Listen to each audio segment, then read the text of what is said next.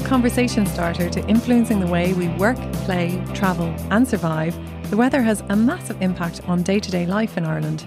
But what drives the weather we experience in this country? And why does Ireland have such a varied climate? Hello, and welcome to the Met Éireann podcast. I'm Liz Walsh. I'm Noel Fitzpatrick, and in today's episode, we are asking the question what causes Ireland's weather? To help us navigate our way through rotating planets, jet streams, and air masses, we are delighted to be joined by Met Éireann meteorologist and forecaster Pat Clarke.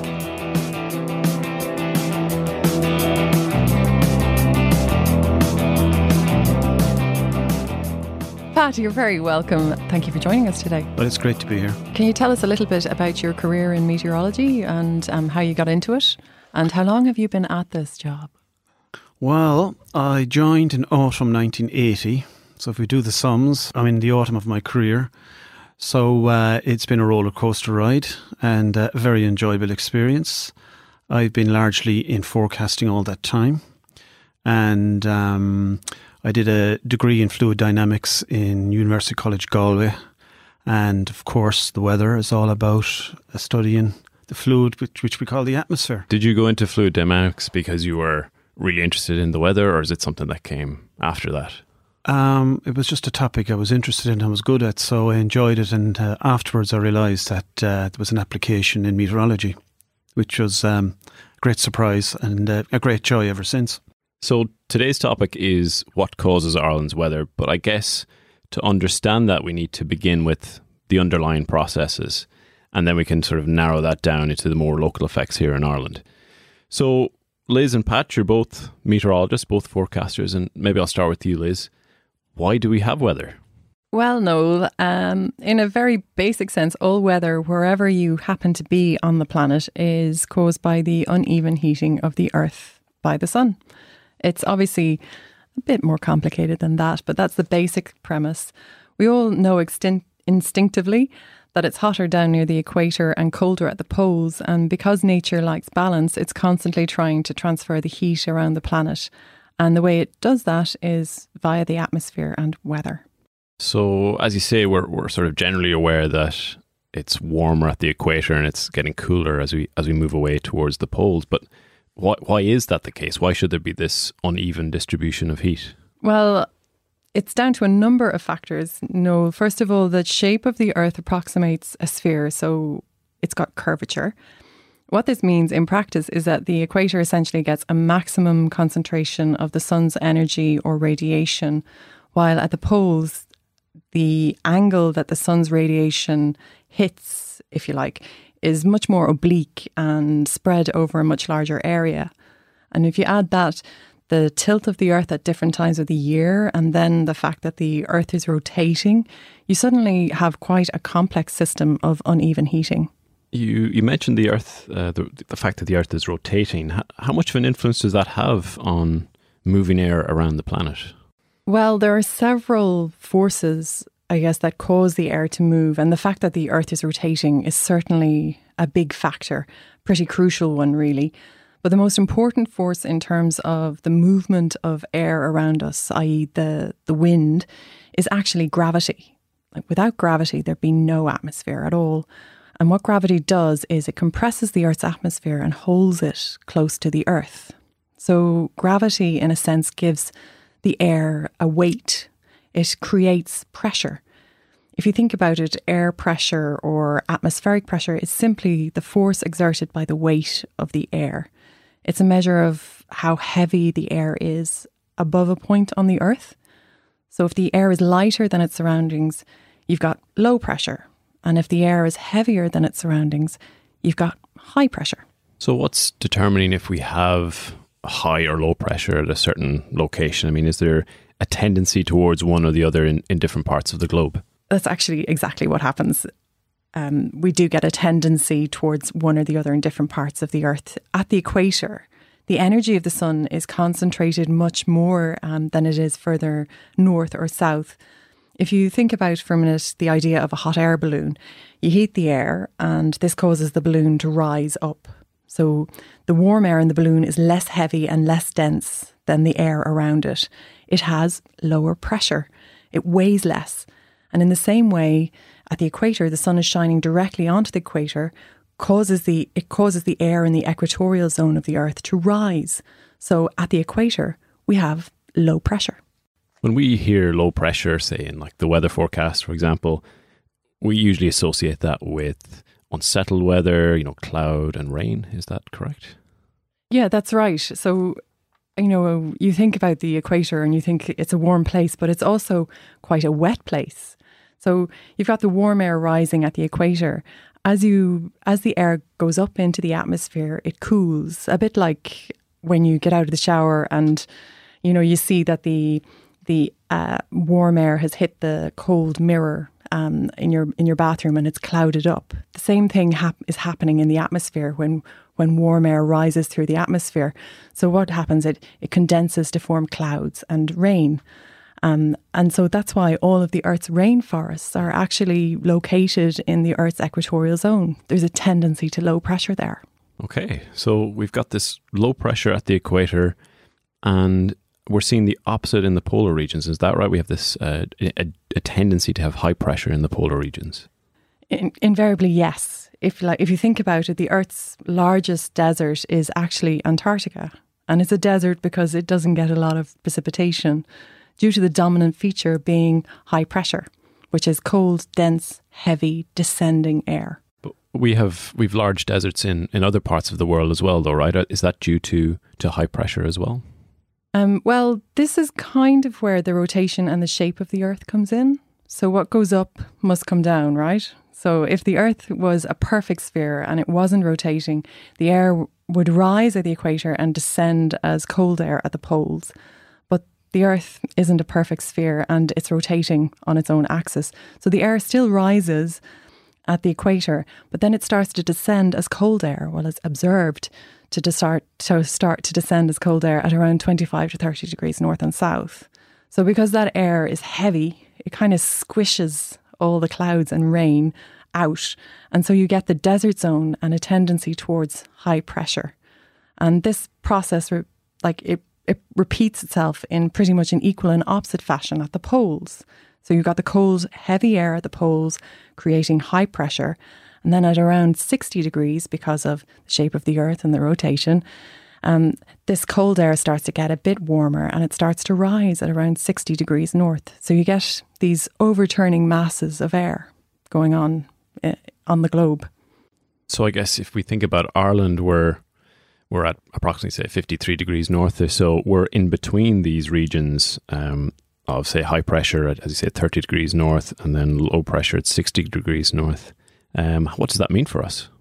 Well ireland lies in the upper end of this in between 30 to 60 gap so near enough to the low pressure zone but with high pressure tendency to the south. So this is the actual global circulation setup Due to the Earth's rotation and the fact that the Earth is wider at the equator than the poles, the air inside a low pressure system actually flows anti clockwise in the northern hemisphere. And, and because of that, you end up getting easterly flow near the equator. In a high pressure system, the air is flowing in the opposite way, it's flowing clockwise. So at around 30 or 40 degrees north, where you get those the high pressure zone happening, the general airflow there changes the airflow to westerly or southwesterly. And then when you go up to 60, it goes back to easterly again. So as a result of, of all of this, the prevailing wind direction in the mid latitudes is westerly. So we have these these regions or, or bands around the earth, I guess, where we have air moving in different directions, and I, am presuming air with different temperatures. And maybe I'll go to Pat on this one. What uh, what's happening at the boundaries between these? Scientists, stroke meteorologists have figured out uh, maybe maybe 50, 60 years ago there was other process going on as well. And they discovered ribbons or, or rivers of, of uh, fast moving air in the upper atmosphere, which was um, uh, the Japanese uh, figured it out, but I think a German meteorologist um, gave the name jet stream to these fast moving ribbons of air. And effectively, these uh, interact with the, the movement of warm and cold air and move them around faster around the planet. It meanders like a sine or a, a sine curve, north and south. It buckles, but uh, this was a huge uh, concept when it was when it was uh, uh, uh, formulated and figured out. And then a lot of study has gone into well, what exactly does the jet stream do, and how then does it affect these these uh, large circulatory motions that are going on, these weather systems that form. Does it move the low pressure areas faster or slower? What does it do to the high pressures? Does it go around them? Can it go through them? And uh, well, in simple terms, uh, low pressure systems interact very much with the jet stream, and when they do interact, the uh, low pressure systems deepen, uh, get more active, get more vigorous, the low pressure systems, if they're left to their own devices, might be might meander around with very little happening to them. But once they come in contact with the these large rivers of fast moving air, the pressure falls and the uh, air rises faster, and the um, the whole system is propelled much faster across, say, the Atlantic Ocean. On the other hand, if there's a, a high pressure centre, they you often find that the, the jet stream just meanders around it and doesn't really go through it. So really, the jet stream and low pressure have huge interaction, while jet streams and high pressure have little or none. What's the significance of these curves uh, or these bends occurring in, in the jet stream? Well, the bends or buckling in the jet stream allows cold polar air to move south and warm tropical air to move north. So instead of this fast moving ribbon or boundary of air keeping all the cold, no- cold air to the north and all the warm air to the south, if the jet starts to curve or buckle, the system as a whole can become a bit more slow moving, or you can get what we call blocked flow in the atmosphere. Now, by blocked, I, mean that the normal westerly or west to east movement of the air in the mid latitudes gets disrupted. And the other side of that is if the jet stream starts to buckle and bend, the air accelerates and decelerates around the bends in the flow, a bit like a roller coaster, really. Say, say you're going up over the bend in your roller coaster and you're being slowed down as you go up that hill, and then you go over the top and the roller coaster speeds up massively on the downhill. You get this huge energy release. So, in the same way, the bends in the jet stream become these zones of potential development because there's energy being released um, and they can inject a lot of energy into the low pressure systems that, that interact with it. What also has been figured out in the overall circulation and the interaction of the jet streams, a lot of the low pressure centres that form east of the Carolinas uh, on the east coast of America or other systems that feed off the cold Rockies in Canada, if they catch. It's a bit like getting uh, going to uh, Limerick on the train from Dublin, and you have to make a connection at Limerick Junction invariably to uh, go to Limerick. One of our colleagues, Michael McAuliffe, one time used to make this analogy: if the low pressure system makes its connection with the jet stream, the low pressure area is going to deepen, and invariably when they deepen, they zip across the Atlantic. And usually the preferred track is somewhere between Ireland and Iceland. And of course, when they come close to Ireland, we get the stormy weather. They go closer to Iceland and uh, they get it there. So it's the interaction, making that connection. The, the low pressure centre that we see in a weather map is at the surface, but the jet stream can go up how many thousands or tens of thousands, tens of kilometres into the atmosphere, and it's uh, meandering, it's moving, it's accelerating. Going back to your analogy of the, um, it's slowing down. Going back to your analogy of the roller coaster. So sometimes our our models might suggest the low pressure will make the connection with and will deepen. Other times, you know, they might be slightly off, and it doesn't make the connection. So we're all the time watching to see the, particularly with bad weather, does the low pressure area interact with what's going on in the upper atmosphere? Because as we all know, we're we're it's all interdependent on each other. What happens at the surface? What happens in the upper air? Uh, and we have to understand both. So when a meteorologist is looking at a weather map, it's not just the surface weather they're looking at, which is important. We're also looking at the three dimensional side of it. What's happening at 10,000 feet, 20,000 feet, 30,000 feet? What are the winds? What are the temperatures? And where's that fast moving ribbon of air? That's really interesting. So we're familiar with what conditions we have at the surface, but the upper air is essentially steering the conditions that we're experiencing at the surface. Is that right? That's it in one. The, um, the we have the, um, the the steering flow, and usually meteorologists look at a particular height for the steering flow. It's usually what we term 500 millibar flow, which is around 20,000 feet, give or take, depending again what's happening in the atmosphere. But we're also looking higher up in the atmosphere. Some of the strongest winds might be at 30,000 feet. And um, depending whether you're flying east or west across the Atlantic, if you can hitch a ride onto the jet stream, you might get from New York to Shannon in double quick time. depending uh, as long as you don't get the turbulence that goes with it. Do we see much variation in the jet stream through the year or season to season? We do. The the jet stream in the middle latitudes is also known as the polar front and it's stronger in the wintertime because the earth is tilted away from the sun in the wintertime. So the temperature difference therefore is greater in the wintertime between the poles and the equator than it is in the summertime. So um, basically, the temperature difference that's driving the the movement of the air, i.e., the wind, is also greater. And that, in effect, is why we get so many winter storms and not so many, although they can still happen in the summer.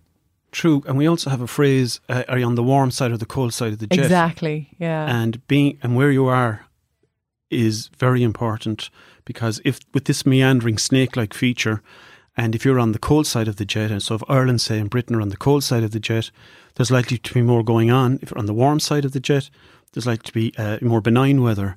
So, you know, this, this concept of jet streams, polar fronts, and being on the warm and cold side, that's kind of been introduced to the Irish public over the last 120 years. Like Evelyn Cusack was always a great person when she was on TV to talk about the polar front and the jet stream. And a lot of people get it, a lot of people understand it. You mentioned how if you were in Ireland or in New York and you were flying, that depending which direction you're going, it's going to slow you down or speed you up.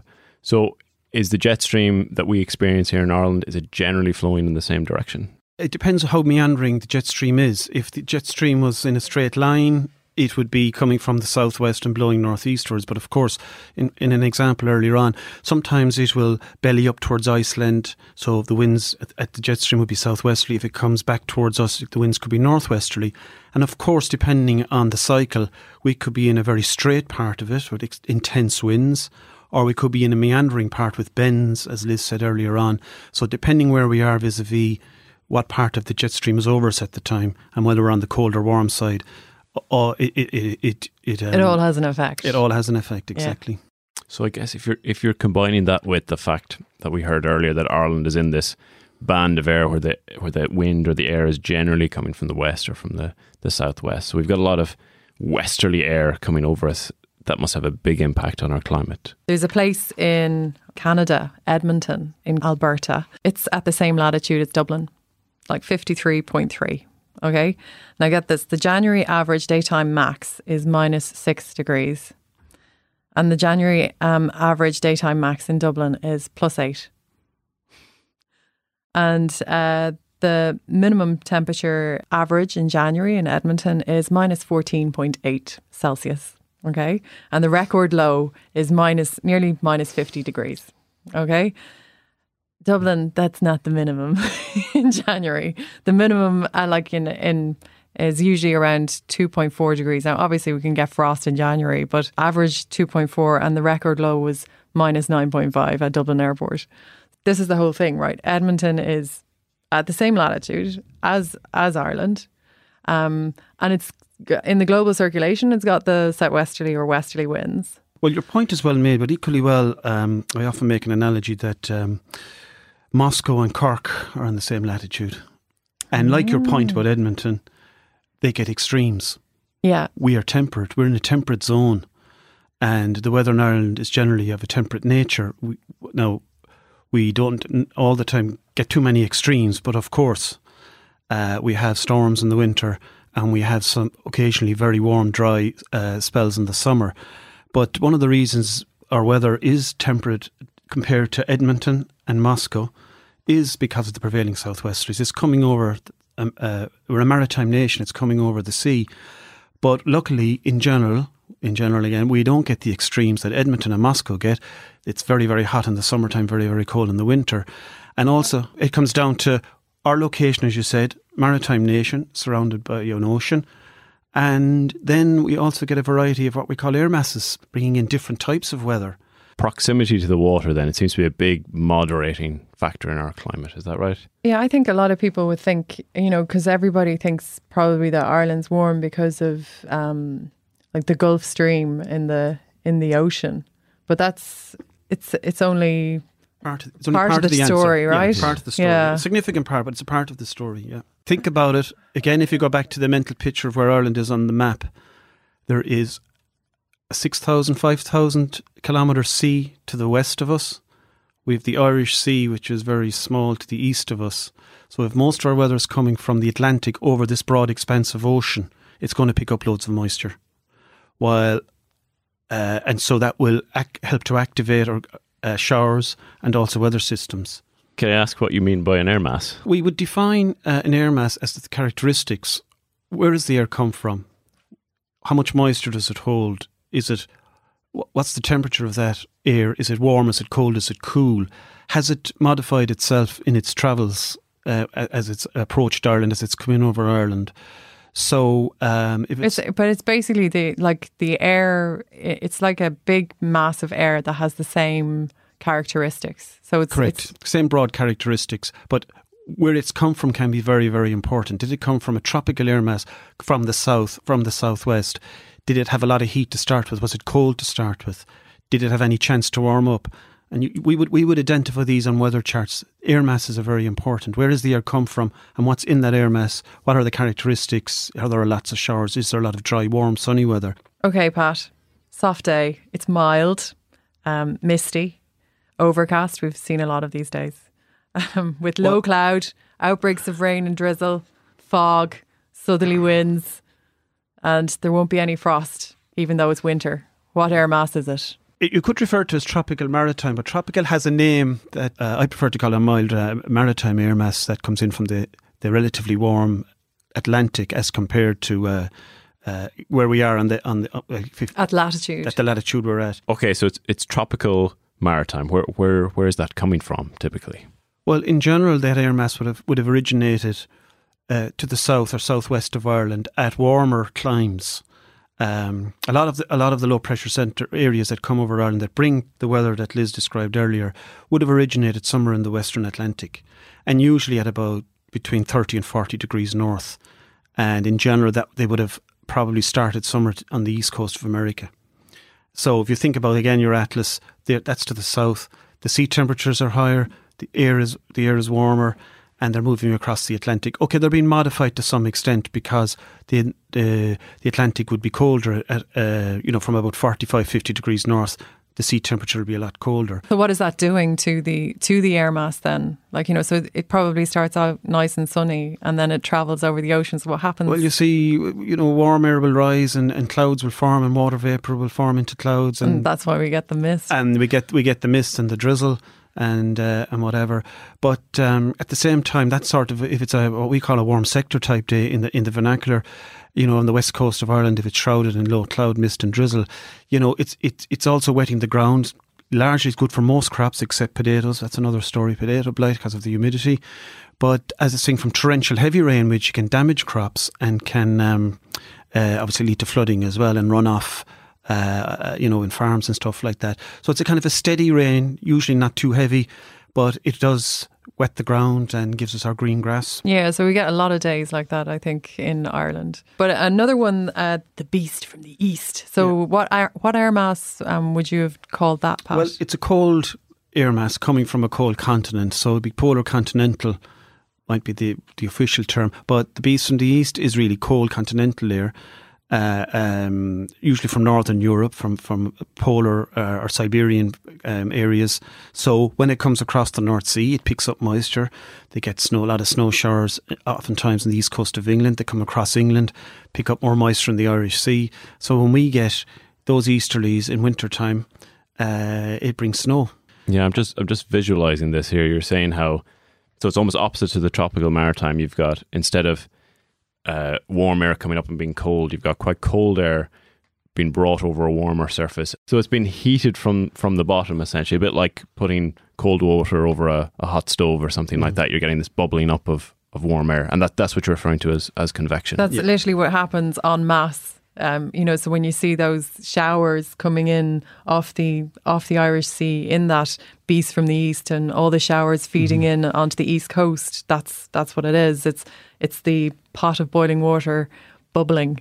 But it, there's also another added factor, as well as all that's going on. The, the temperature of the air and the ground over the landmass of Ireland itself and that setup would be very cold as well. Yeah. So what happened when What what happened in March 2018 though? So we had the beast from the east, but we also had Emma coming up from the south. What happened there? Well, there was two different systems. There was a, an active weather system, a low pressure centre down um, over over Spain, and it moved into the Bay of Biscay and moved northwards. So that brought a certain amount, its own characteristics. Uh, in particular, there was a lot of mild air, and uh, so it was tropical. well, maritime, trop- tropical, well, yeah, tropical, tropical. But inverted it, commas. But it um, clashed with the so-called beast from the east, which is exceptionally cold air, and um, when the when the warm air clashed with the cold air, there was going to be one only a bad outcome. And as it turned out, there was a lot of snow over the eastern half of the country, and particularly kind of eastern coastal counties of Ireland and southeastern coastal counties. Leinster in the main was hit by kind of a double whammy. We had uh, a lot of snow, and we had a lot of snow on the ground for a good number of days, if not weeks afterwards. So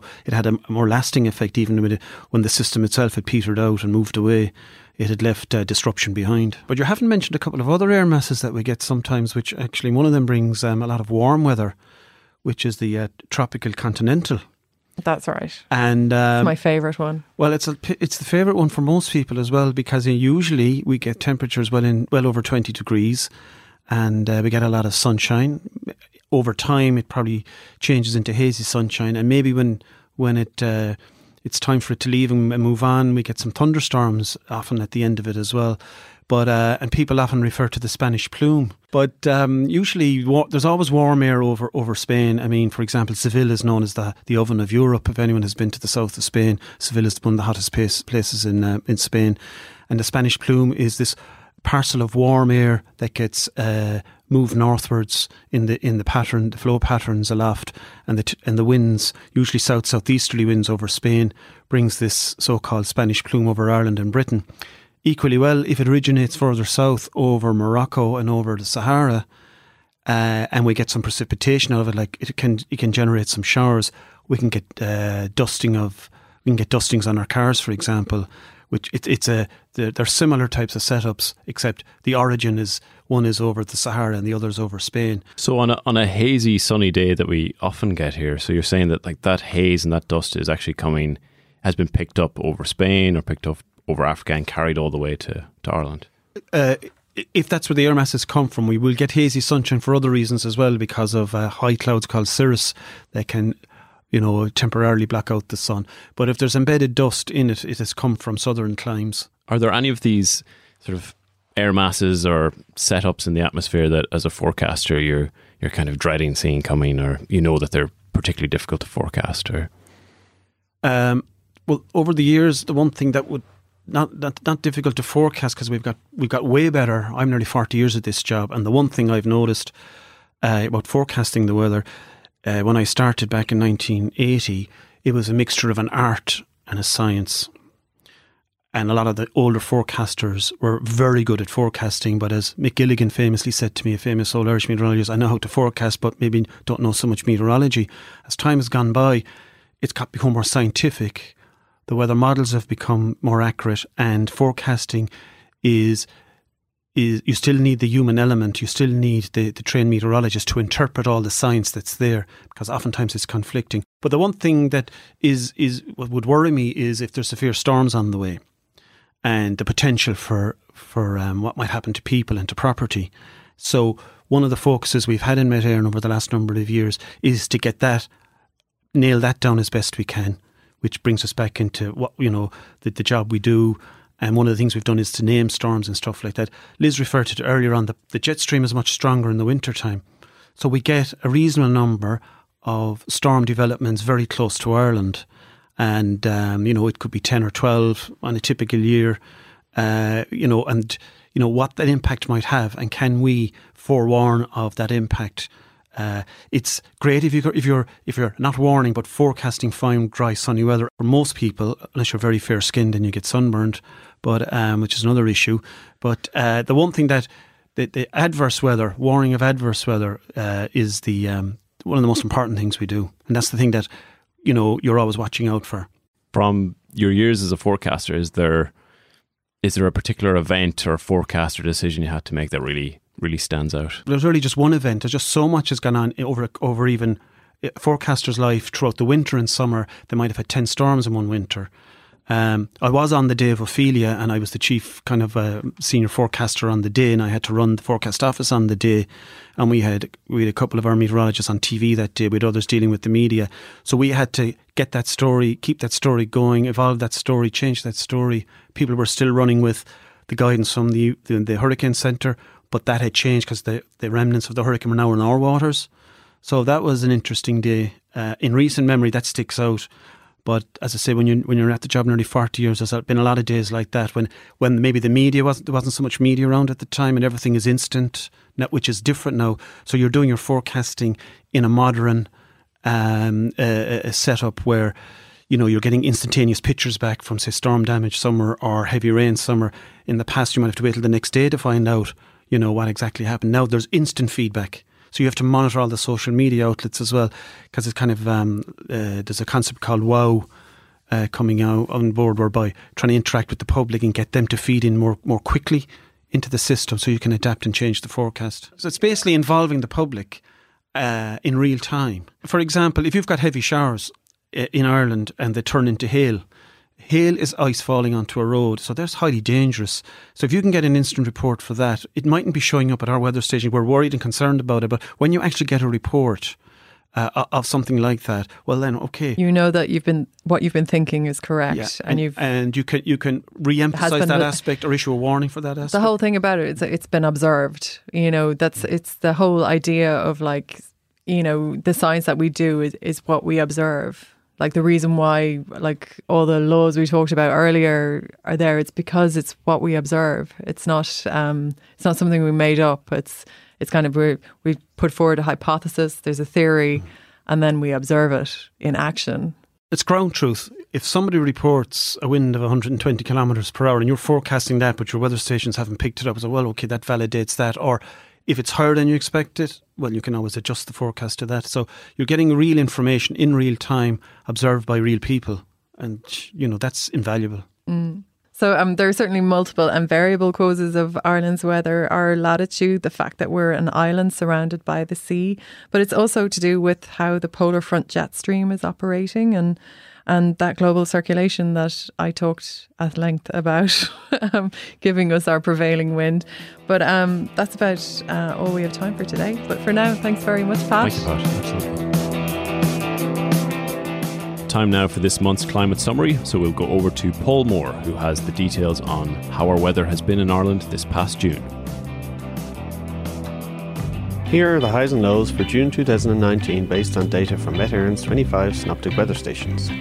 June was cooler than average at all stations. The last time most stations were cooler than average for June was in 2015. The first three weeks of June were mostly cool and unsettled as a blocking area of high pressure over Greenland steered a cool air mass over Ireland. It warmed up during the final week of the month as a plume of very warm air, which originated in North Africa, moved up over Ireland. The sunniest place for the month was in the southeast, where Johnstown Castle, County Wexford, recorded 208 hours of sunshine, 31% above average. While the station that recorded the least sunshine for the month was Knock Airport, with just 125 hours, 14% below average. The wettest place in June was Ballyhaise, County Cavan, with 115.6 millimetres of rainfall, which is 70% above average. By contrast, the driest place was Mace Head, County Galway, with 40.3mm, 51% below average. The wettest day of the month was at Cork Airport on Sunday the 23rd, with 39.1mm of rainfall, which is Cork Airport's wettest June day since 2008. The highest monthly mean temperature for June was at Shannon Airport, County Clare, with 13.6 degrees Celsius, which is 0.9 degrees Celsius below its average.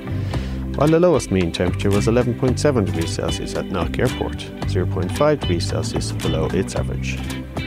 The maximum temperature reported was at Shannon Airport on Thursday the 27th with 28.4 degrees Celsius, followed closely by Valentia Observatory, County Kerry with 28.0 degrees Celsius on the same day.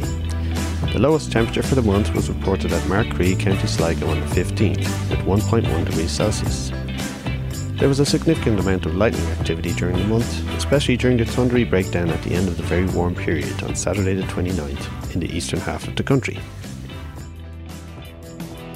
Thank you, Paul. And Paul will be back again next month with the climate report for July. That brings us to the end of this episode. Our thanks again to Pat Clarke for joining us in the studio, Alan Bennett at Headstuff, and Gavin Gallagher and the communications team at Met Éireann.